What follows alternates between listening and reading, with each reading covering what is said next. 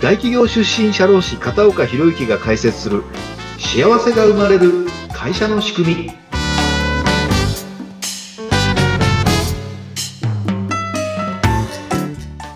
こんにちは。社会保険労務士の片岡博之です。はい。そしてお相手は水野由紀です。片岡さん今回もよろしくお願いいたします、はい、よろしくお願いします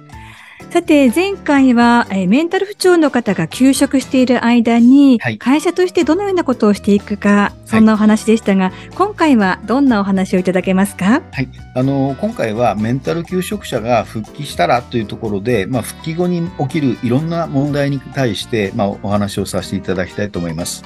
はい。こうせっかくね、こう元気になって復帰してきた方が気持ちよく働けるような環境づくりというのも大事かと思うんですが、はい、まずはどんなことから取り組んだらいいんでしょうか、はいはいあの、まあ、数ヶ月のね、休職期間を終えて無事復帰を迎えると、まあ、あの、非常にね、症状も回復して復帰を迎える、とても嬉しいことなんですけども、でも、はい、なぜか迎えれる上司とか人事の人の顔色良くない、なんてことが結構あるんですね。どこ、どっか不安が押してる。で、そんなことがよく現場で起こっているのが実態なんですけれども、はい。特にメンタル不調者の復帰となると、これが顕著なんですけども、なぜならば実際に復帰後に次のようなことが起こりやすいんですね。例えば、復帰してきたはずなのに、まだまだ休みがちですとかね。はい。あるいは、復帰してきたはずなのに仕事ができる状況にない。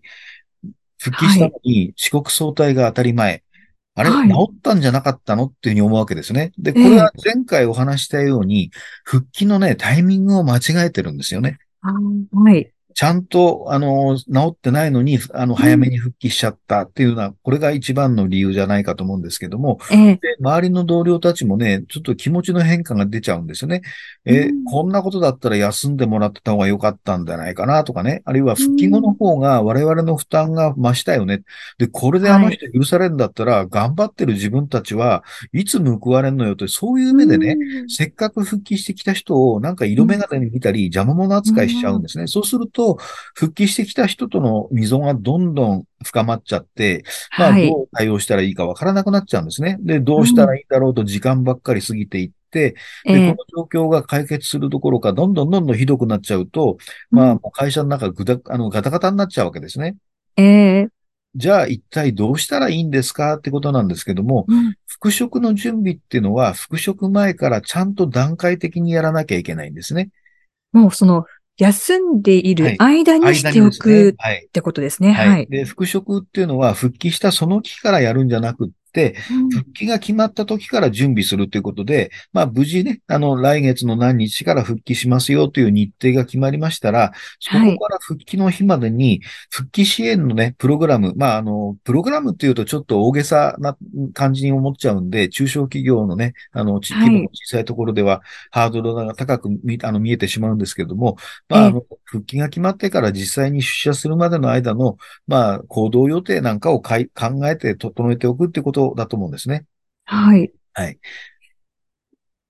どんなことを実際にはすればいいですえか例えばですね、あのーまあ、お試し通勤、あの、この人が毎日決まった時間に電車に乗って、あの、行動できるのかという、会社に来て仕事はしなくていいんですよ。あのー、はい8時半だったら8時半、9時だったら9時に、ちゃんと会社に間に合うように家かを、家を出て電車に乗って、会社の建物のところまで来れるかとかですね。うん。で、はい。まあ、なかなかね、復帰する前に会社の建物入るっていうのはハードル高いんですけども、まあ、ええ。会社のワンブロック手前ぐらいでもいいですよ。うんで、うん。あの、ちゃんと何時に、あの、会社のワンブロック手前のどこに来ましたっていう記録をしてもらって、報告をもらって、まずはい通勤の訓練をするとか、で、まあ、通勤の訓練ができて、あの、会社に来れるようになったら建物に入ってもらって、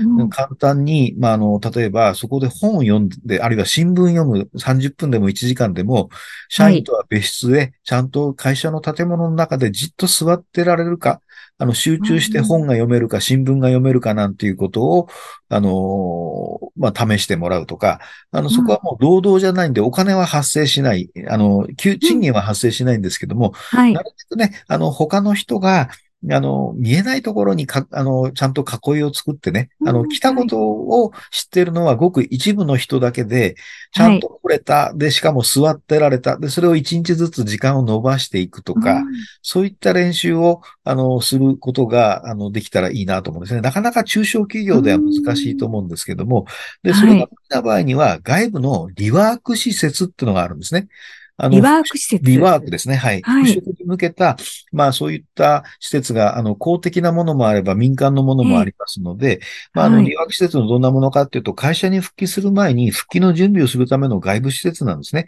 で、はい、コミュニケーションが取れるかとか、規則正しい仕事ができるかとか、仕事に集中するための訓練とかリハビリをやる、そんな施設なんですね。はい、で、どんなことやるかっていうと、実はあの、私が前職で働いてた会社は、まあ企業の中でリワーク施設を持ってる会社があって、そこの会社のリワーク施設の立ち上げを支援したりとか、今でも運用の支援をやってるんですけれども、うん、面白いことやるんですね。積み木をね、みんなでグループで、あの、こういう形に積み上げましょうとか、はい、あるいは、あの、紙飛行機を追って、うん、あの、飛ばす、あの、子供みたいな遊びなんですけども、あの、作業ですよね。それがちゃんとね、あの、積み木を積み上げるっていう規則正しい作業ができるかとか、折り紙の飛行機をきちんと折れるかっていう、今までその、例えば、あの、まあ、あの、デスクワークの人っていうわけじゃなくて、その、例えば、あの、ラインに入ったものを作る組み立てのことを、あの、仕事をやってた人なんかには有効な、あの、作業ですよね。あの、ずれないように積み上げられる。あの、ずれないように折れるみたいな、そういった小さいことから始めていくっていうことで、あの、そういったリワーク、あの、民間の企業でリワーク施設持ってるっていうのはもう極めて少ないので、はい。公的なね、外部の、あの、区、あの、区とか市がやっているような施設、なかなかでもね、倍率が高くて、あの、ええ順番待ちになって入れなく、えー、ってな人も多いんですよ。そうですか。えー、やはりね、うん、メンタル休職者っていうのは結構多いですから、あの、えー、的なところにはね、あの、まあ、あの、殺到しちゃうんで、まあ、あの、うん、安いもしくは無料ですからね。で、まあ、もしね、あの、そういった、あの、従業員がいらっしゃる会社さんだったらば、うん、その会社のね、リワーク施設、私が、あの、前職で勤めてた会社が支援しているリワーク施設を運営している、あの、結構な有名な企業なんですけども、はい、そこは企業の人事担当者からの見学なんかもね、受け入れてるんで、うん、どんなふうなことやってるのかっていうことを知りたい方がいらしたら必要があれば、うん、あのつなぎできます。はい。まさにこう、心のリハビリってい。った施設になってきますから、はいね。はい、あの、その、ご本人にとっても、急にこう会社に行くのではなく、はい、少しずつ慣れていって、一個ずつこう自信がついていくっていうところも、さらにこう復帰した後の心の強さにも反映されていきそうですよね。そうなんですよね。で、あの、まあ、これ笑い話なんですけど、あの、私が前職の会、あの、で勤めてた時に、大体の長い休みがね、1週間とか2週間とか定期的に取れるような、うん、そういう仕組みがあの、整ってるんですね。えー、で、別に私はあの、メンタル不調になったわけじゃないんですけども、一週間会社に行かないと、うん、あの次の最初の出勤日って、ちょっと、なんか行きにくいとか不安ですよね。で、行きたくないっていう気持ちもありますよね。で、私もこんな仕事やってるんで、まあその気持ちがね、うん、その、求職者の気持ちを分かんなきゃいけないっていうんで、まああの、休みが明ける3日ぐらい前から、あの、ちょっと会社の5駅ぐらい前まで行ってみようか。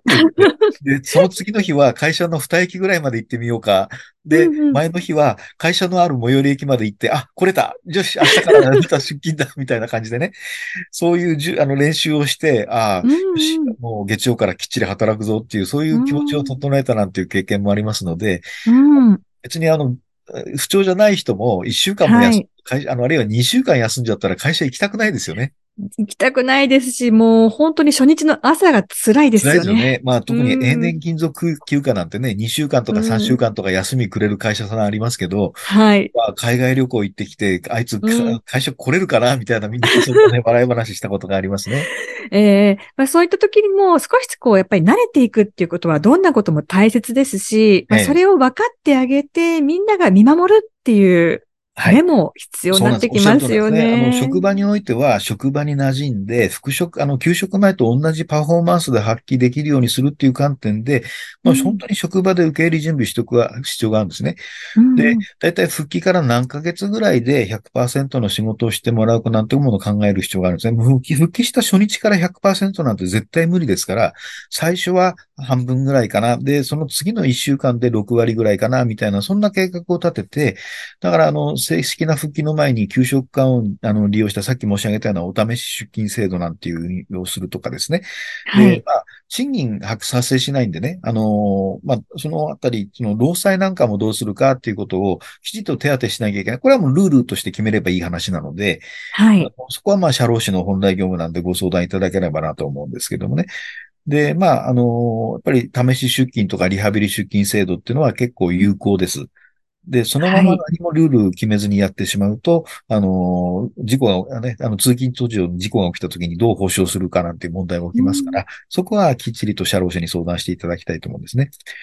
で、復帰のプログラム、プログラムっていうとやっぱりさっきハードル高いと、あの、言ってしまったんですけど、まあ、あの、計画ですよね。まあ、あの、個々の仕事によって応じて作るんですけども、ビフォ、あの、ベースとなる基本の枠組みはあらかじめ決めとくといいんじゃないかと思うんですね。例えば週単位とか月単位でね、あの枠組み決めまして、復帰から2週間目、4週間目、2ヶ月目、3ヶ月目なんていう枠組み決めて、だいたい3ヶ月目ぐらいで残業なしの100%労働を目指すというのが無理のない範囲かなと思うんですね。で、場合によっては6ヶ月ぐらいまで伸ばしてもいいと思います。はい。で、枠組みごとにですね、勤務時間とか職務の内容を決めるんですね。例えば、まあ9時から5時っていうのが定時だとしたらば、最初は9時から3時までとかね、あるいは10時から3時までとか、そんな感じでちょっと時間短縮の、あの、うん枠組みを決めて徐々に延長していく。で、職務の内容も最初のうちは今までや、あの、こういう企画書を作ったらこの半分ぐらいの分量を作ってもらいましょうかとか、会議もね、うん、あの、重要な会議にはちょっと負担がかかるので、簡単な打ち合わせからスタートして、そこで様子を見ながら、正しい発言ができるかなんかを見極めながら、あの、給食前の重要な会議にも、意思決定の会議に参加していただくとかね、そんな風にやっていくんですね。はい、で、あと、枠組みごとに最低限クリアしてほしい業務内容っていうのを設けます。例えば、2週間目までに、ない、あの、このね、あの、外には出なくていいけども、内勤で電話対応、顧客対応ができるようになる、なんていう達成基準決めるといいと思います。はい。で、これの内容が達成できなかった場合には、無理に次のフェーズに進まずに、まあ内容を見直して、もうちょっとじゃあちょっと、あの、交代させてみようか、みたいな感じでね。で、出退勤がね、あの、芳しくない場合には、業務があんまりもできない場合とかは、あの、再休職、まあ、もう一遍休んでも、あの、治療に専念してもらおうかなんていうことも視野に入れて、まあ、はい、さっき申し上げた産業医のね、あの、えー、意見なんかも交えて協議したらいいんじゃないかなと思うんですね。で、まあ、あの、主に復帰プログラムで決めておきていただきたいのは、まあ、まとめると、はい、月単位の目標、週単位の目標を決める。はい。で、目標はあんまり細かくしすぎない。あ、はい。で、まあ、あの、ざっくりでいいんです。あんまり細かくやると、それ達成できた、できないってやっぱり一喜一憂しちゃいますのでね。はい。ざっくりとした目標を決める。で、目標のとは別に、勤怠のプランを決めるんですね。あの、例えば、まあ、最初のうちは、あの、一日おきでもいいよとか、そんなこともありだと思うんですね。はい。慣れてくるまではね。で、あと、再休職をしなきゃいけないっていうことを判断するポイント。これも決めておいて、はい。ね、これがこういうふうに達成できなかったらまだ治ってないから、はい。あの、もう一遍ちょっと休んで、しっかり、あの、治療しましょうっていう、そういうポイントも決めとく必要があるんですね。うん、あの、まあもう、なんだろう、抽象的にダメだからもう一遍休めというよりは、うん、こういう基準ですよっていうふうにした方がいいと思いますね。で、あとは対象者の上司のサポート。やっぱり上司は結構神経使いますよ。